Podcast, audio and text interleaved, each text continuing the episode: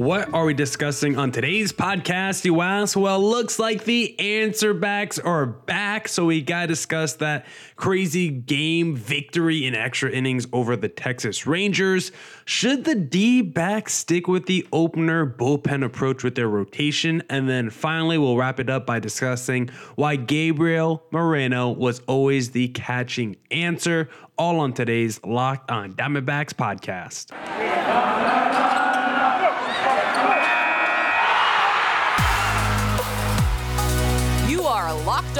Diamondbacks, your daily Arizona Diamondbacks podcast, part of the Locked On Podcast Network, your team every day.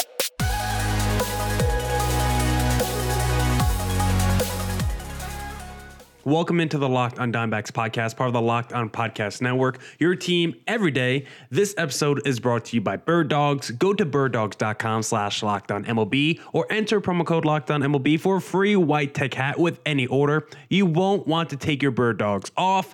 We promise you. I'm Millard Thomas, host of this wonderful podcast. I'm a multimedia journalist and I'm a graphic designer. So please go check out my website, MillardThomas24.com. On there you can see all my latest work from my packages to my articles to my my photos and my graphic design. If you want to see more content by me, just follow me on Twitter at Creator Thomas24 from my personal account, or just look up Locked on Diamondback to both Twitter, Instagram for the podcast handle. And of course, thank you for making Locked on Diamondbacks your first listen every day. I would not be able to do this podcast without you, my loyal listeners, sharing, subscribing, reviewing, doing all that so I could do this podcast for you. Thank you. It's free and available on all platforms, so please continue to tell your friends. One of those platforms is YouTube, so please hit subscribe on the Locked on Diamondbacks YouTube channel. Now, for today's podcast, I first want to discuss that D backs insane victory over the Texas Rangers because for the first time in a while, we've seen glimpses of this post All Star break, but I think this is the most true test for the D backs in terms of are the answer backs actually back in the second half of the season? Because we've seen them. They've won what like eight of their last 10 games or like eight of their last 11 games now. And we've seen the D backs make a couple comebacks in some of these victories. And we've seen the D backs play a little bit better in the last couple weeks. But I think this is the first time in the second half of the season where I can finally say the answer backs are back because the D backs in the first half of the year, if you remember, the best team in Major League Baseball at coming back on their opponent, it didn't matter the lead, it didn't matter the time, score, situation. It felt like at any point in the game, this D backs offense was was good enough to come back and score a whole bunch of runs and to win. And the bullpen was also the bullpen was also solid enough at the time to hold opposing offenses off the board. And then you look at this game against the Texas Rangers. The pitching was phenomenal, but the offense once again, as we've seen uh, post All Star break, struggled in this one. And it felt like it was going to be a game where the pitching would just absolutely phenomenal, shut out, but the offense shows up and does nothing because for the first eight innings and for the first eight and a third innings of this ball game, the D-backs had no runs on the board, and they only allowed one earned run allowed because the pitching was absolutely phenomenal in this game for the D-backs. Because we'll talk a little bit later about whether the D-backs should continue this opener bullpen approach. But Mantiply got the ball to start it off Five pitches was great. McGough came in right after that. They were phenomenal. Slade Cecconi was great. Five innings, one earned run, really made only one mistake. Justin Martinez came in. Miguel Castro, Paul Sewald, Kevin Ginkel. All these guys were really good in this ball game. The whole bullpen was um, really phenomenal overall. But this D backs team offense could not score any runs until it mattered the most because, like I said, the first eight and a third inning, this offense did nothing. And then Ketel Marte in the ninth inning tied it up with a shot off the bat where he knew immediately as soon as he swung, that thing was out of here. And then the 11th inning, with the D backs down two runs, Perdomo, clutch down the line. And then Tommy Pham, walk off hit. This D backs trade deadline ended up being super crucial for them because Paul Sewald got you a clean 10th inning where you just you just breezed right through that inning. Runner on second rule, it does not matter. Had the utmost confidence in Paul Sewald to close out that inning and get us, you know, to the next inning with a scoreless frame. Something that you can't say a lot and often with this D-backs bullpen because trust me, if it was a Miguel Castro, if it was a McGough, if it was just Joe Mantiply coming into that situation for a Paul Sewald, you know, coming into that situation instead of a Paul Sewald, it feels like this D-backs team probably lose the game. But Paul Sewald comes in absolutely clean 10th inning. And then Tommy Pham um, didn't have a hit in this ball game um, until that walk off hit, and he had something of a multi game hitting streak entering this game, and then comes up huge in the 11th inning with a massive two run rip in the alley to give the D backs the victory. This was just another showcase of how good the trade deadline ended up being actually for the D backs. Like I said, I wish that they could have maybe got another rotation member, like someone that the D backs faced tonight in a Jordan Montgomery, who I think would have been perfect for this D backs rotation. But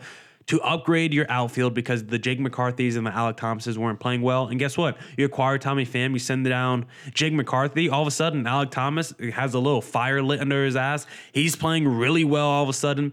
Tommy Pham, he's been playing really well for the D backs recently. Paul Sewald has been shut down since that first outing where he gave up two home runs in that debut for the D backs. He's been absolutely shut down in every appearance he's made since then. I, I want to say he's given up no earned runs, maybe one earned run since then, but in the games I've watched, he's been absolutely shut down. So you'd love to see that. Jace Peterson, of course, has not done anything for the D backs, but that is not ex- not surprising at all. Like the Jace Petersons and the Nick Ahmeds, like I just don't understand what their role on this team is, what they do to really help this team positively. Um, positively, like I know Nick Ahmed can still make a defensive play or two on the diamond. I think we saw that in tonight's game against the Rangers. But does his one elite defensive play a game make up for the 20 straight games where he does nothing at the plate. I, am not too sure about that one.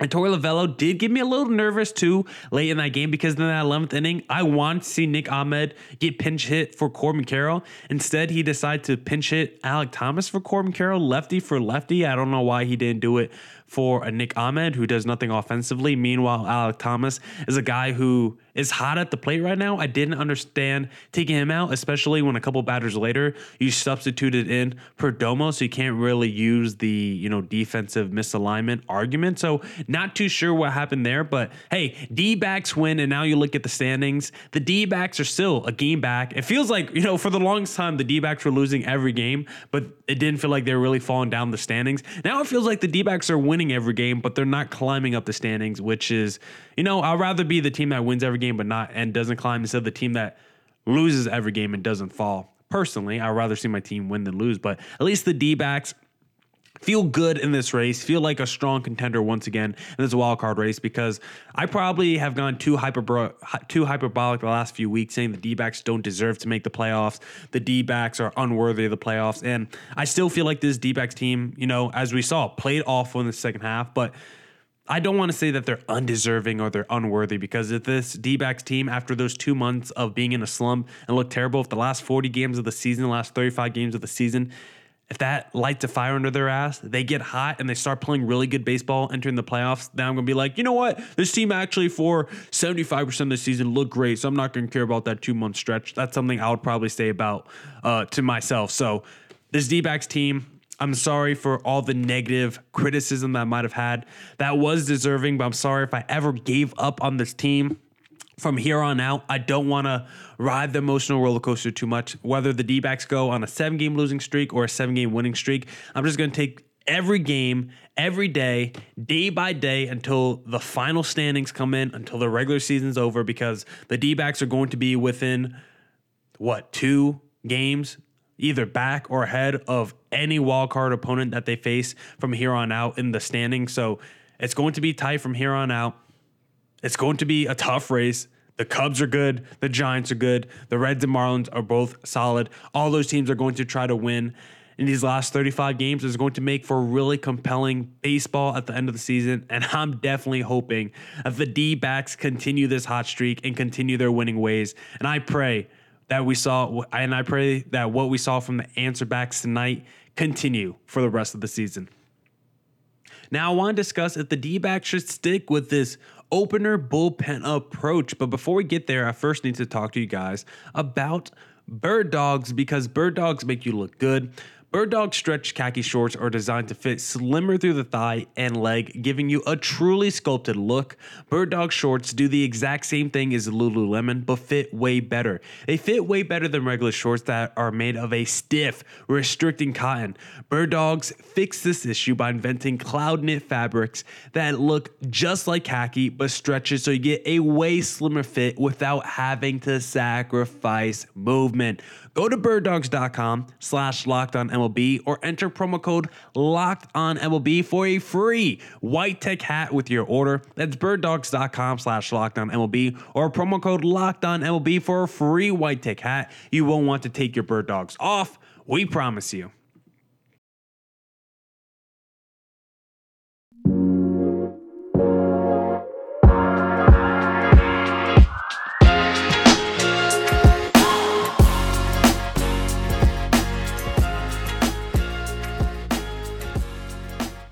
All right, all right, all right.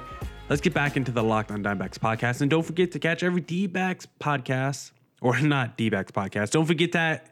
Don't forget to catch every D backs pitch on their hometown broadcast when you download the Sirius XM app and search up Diamondbacks. That is the message that I want to say. But let's get back into the podcast and discuss should the D backs stick with this opener bullpen approach because it seems to be pretty effective. The D backs have done it a few times since the beginning of July. We saw it in that uh, game two against the San Diego Padres, and then we saw it in this game one against the Texas Rangers. And I got to say, this bullpen opener approach is pretty effective. And you know what? I say yes to sticking with this approach. Now, it's a little different opener versus bullpen because when you go with the opener, it means you're going with like a guy like Joe Mantiply to pitch the top of the lineup, maybe pitch.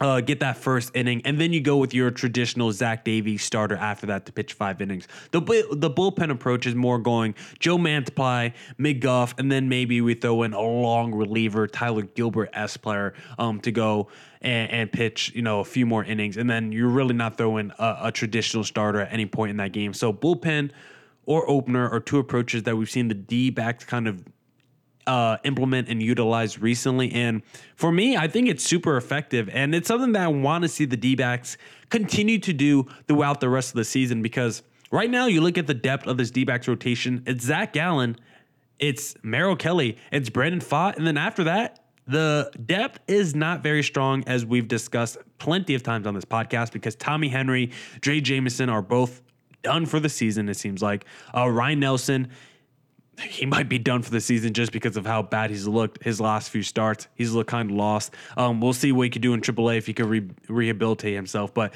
he just might be a lost cause at this point of the season. So right now, you can only trust three dudes to be every fifth day starters in this D backs rotation Gallen, Kelly, and Pfaadt. So, what does that leave for the rest of this D backs rotation? It leaves a lot of long relievers, and there is a guy potentially on the way back soon that could help out this rotation in a Zach Davies. But even with the Zach Davies coming back, I still beg the question why not pair him with the bullpen arm, especially considering he's coming off an injury and maybe won't have that total arm strength and maybe his arm could be a little fatigued to start um, his D backs tenure once again. And with the guys like the McGoughs and the Joe Mantiplies struggling in high leverage moments, and I mean mightily struggling. We've seen these guys over the last few months. Like they have not been good when the game has mattered the most, when it's been a high pressurized moment, and you put those guys in. When you have one run with runners on, you put those guys in. Do you feel good about it?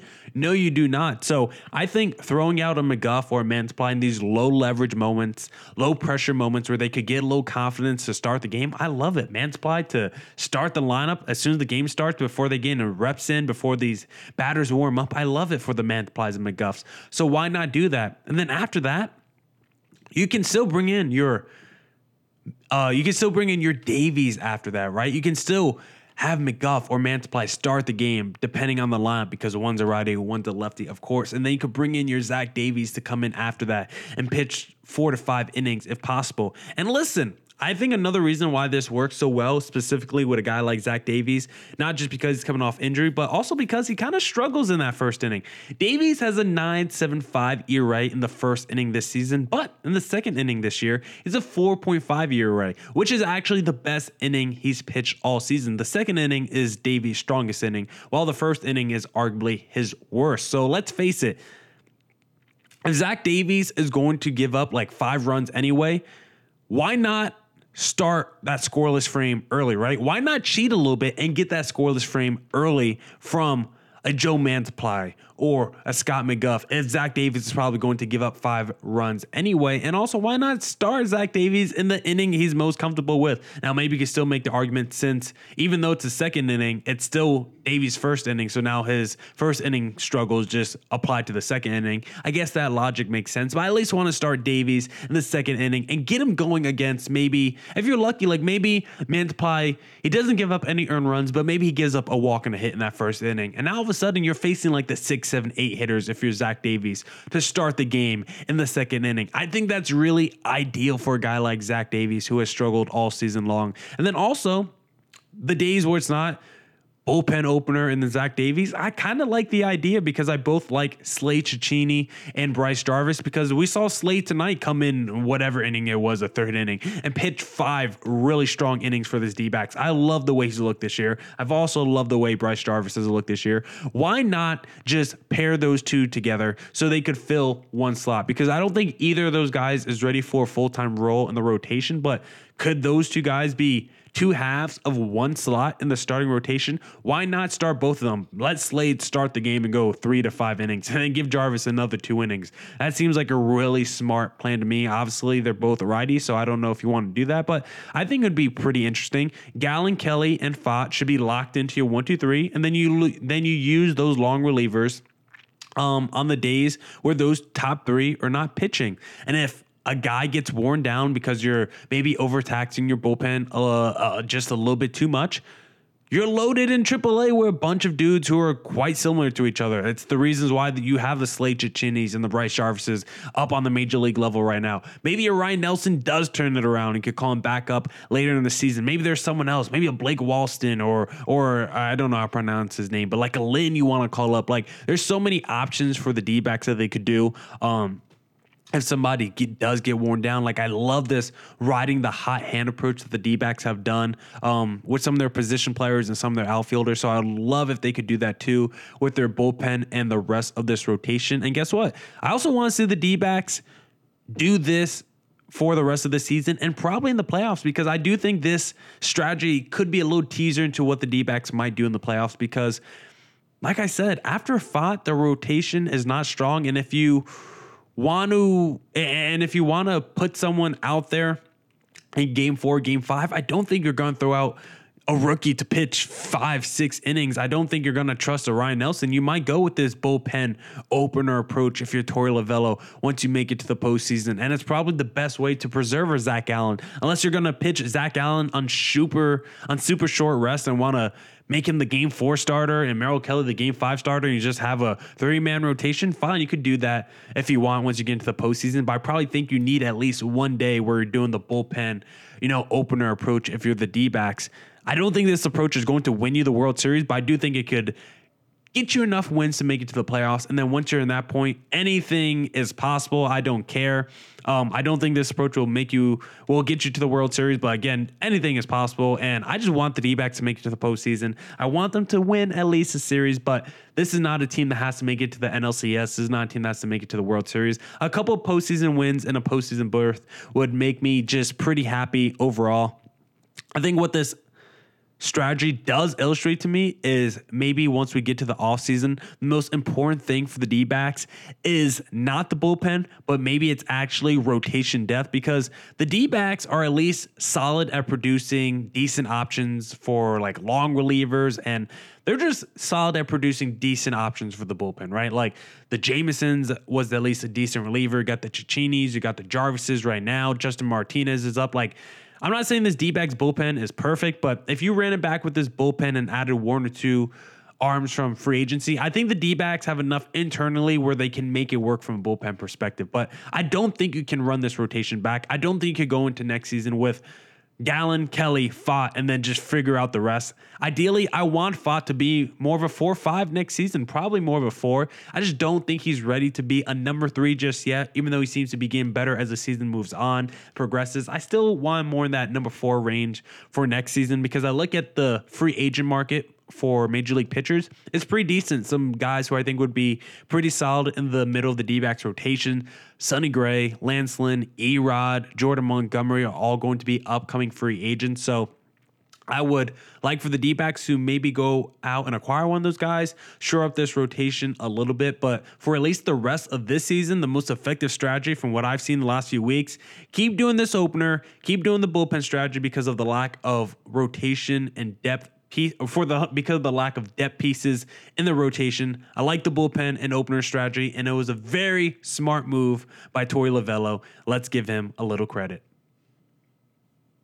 Now, I want to wrap up this podcast by talking about why Gabriel Moreno was always the answer at catcher. But first, I want to say, don't forget you can catch every D backs pitch on their hometown broadcast when you download the Sirius XM app and search up Diamondbacks.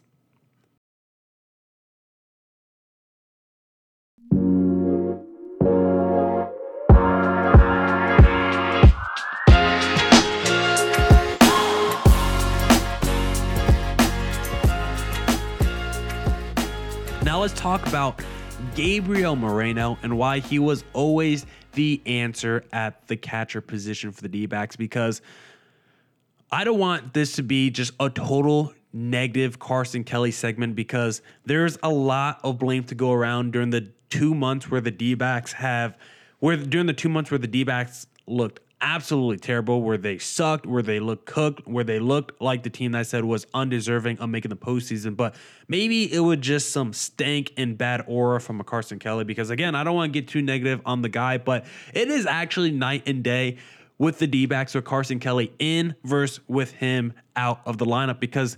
The D backs were Carson Kelly in the lineup this season because if you remember, Carson Kelly got healthy right around it was like June 12th or June 13th was Carson Kelly's first game back. The D-backs started sucking like June 12th or June th- or June 13th. Like immediately when Carson Kelly got back is when the D-backs start to go into the tank and you can see why because the D-backs record with Carson Kelly in the lineup is 9 and 23. They are 9 and 23 with Carson Kelly in the lineup. So what's their record with him out the lineup? Not counting tonight's victory. 55 and 38. So that is 56 and 38 now after today's victory with Carson Kelly out the lineup. And with Gabriel Moreno in the lineup, it's not like it's insane the D backs positive record, but they are six games above 500 this season with Gabriel Moreno in the lineup. And that includes that two month stretch where the D backs were absolutely terrible. And it's no surprise during that stretch when the D backs were bad, Gabriel Moreno missed a lot of it with injuries. So just right then and there, just looking at the records, looking at the D backs win loss total, during the time when one guy was healthy and one guy wasn't, you just know automatically that this D back team has been so much better with the Moreno in the lineup out uh, versus Carson Kelly in the lineup. And we just saw in the past week, I mean, against the San Diego Padres, Moreno was the star in that series with the grand slams, the home runs, the defensive uh, plays that he made. Like Gabriel Moreno is an absolute stud for the D backs. And Carson Kelly, it's not just the fact that this was a guy that was considered or was supposed to be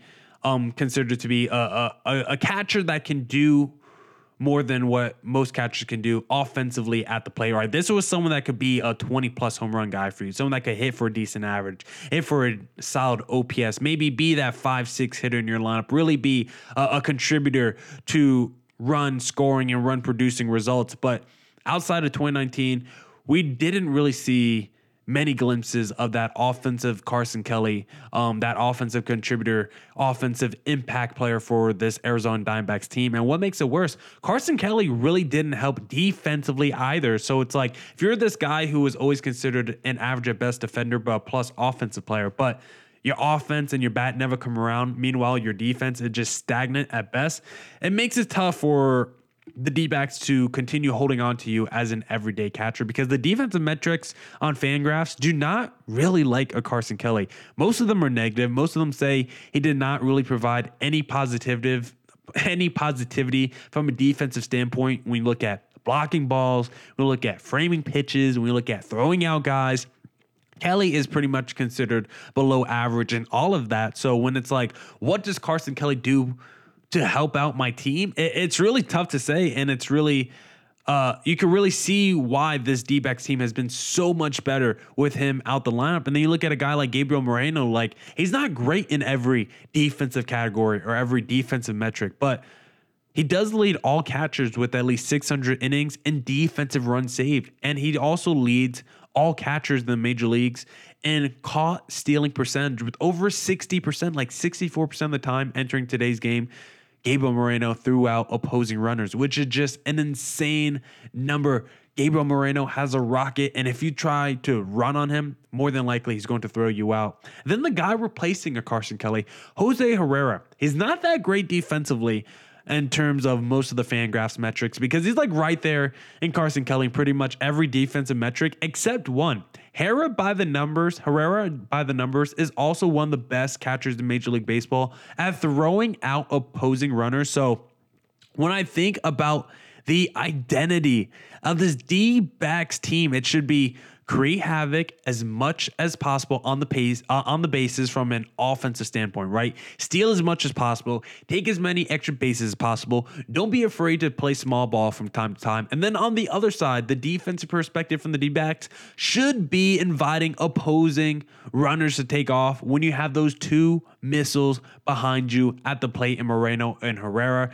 The D-backs identity should all be about chaos and run stealing opportunities, both giveth and both taketh away for the D back. So when you have two productive catchers that could just run, well, you have one productive catcher from a both offensive and defensive standpoint, and then Herrera at least is productive from a throwing out opposing runner standpoint. So when you have those two guys, um, you're going to have a really nice combination at catcher. And then also, I just want to talk about how the D backs have always had productive catchers with a bat throughout their history. If you look at their franchise history, like the D backs have always had catchers that could do something offensively. So when I think about Carson Kelly not living up to that, it's kind of a shame because the D backs have always kind of gone after those catchers that can do something offensively. And I think Gabriel Moreno is going to fit perfectly in that mode for the D backs and kind of be that missing piece that the D backs have always wanted from Carson Kelly. Because you look at some of the D backs catchers from the past, the Chris Iannettas, the Welington Castillos, the Miguel Monteros, the Chris Snyders, like the D backs have always had catchers that could get you a 815 OPS with 18 home runs and just be a solid run producer in the middle of your lineup. I don't think Gabriel Moreno is going to be a Buster Posey. But if he's doing what he's doing right now on defense, and then is like a Contreras, uh, like a Contreras brother on offense, like a William or a Willson Contreras on offense with what he can do defensively, I will gladly take that. I think Gabriel Moreno is a great culture guy, a great clubhouse guy. I'm glad that Mike Hazen traded for him this past offseason. Now that's it for this edition of the Locked On Diamondbacks podcast. Come back tomorrow for more Diamondbacks news coverage and insight. We'll be talking to Bryce Patrick of Locked On Rangers about the series and recap it as always. Thank you for making Locked On Diamondbacks your first listen every day. Don't forget to catch don't forget to catch every D-backs pitch on their hometown broadcast when you download the Sirius XM app and search up Diamondbacks. And as always, stay safe, stay healthy. Doses.